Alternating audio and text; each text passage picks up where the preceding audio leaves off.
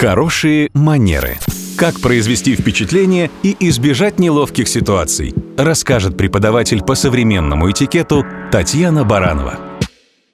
Здравствуйте. Недавно на одном официальном мероприятии ко мне подошел молодой человек, представился и уже через пять минут формальной беседы спокойно обращался ко мне на «ты». Как такового четкого правила, когда пора переходить на более близкую форму общения, нет. Но с уверенностью можно сказать одно – это уместно, если собеседник сам предложил сократить дистанцию. Другой разговор, что второй участник общения может не желать такого сближения.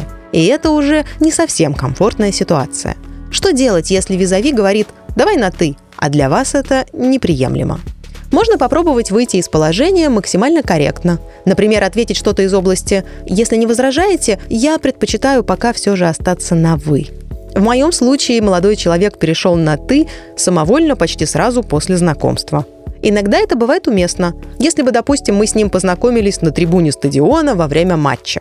Но если это официальное мероприятие, лучше все же воздержаться от быстрого сокращения дистанции с малознакомым человеком. Ну и напоминаю, что принято обращаться на «вы» ко всем людям старше 12 лет.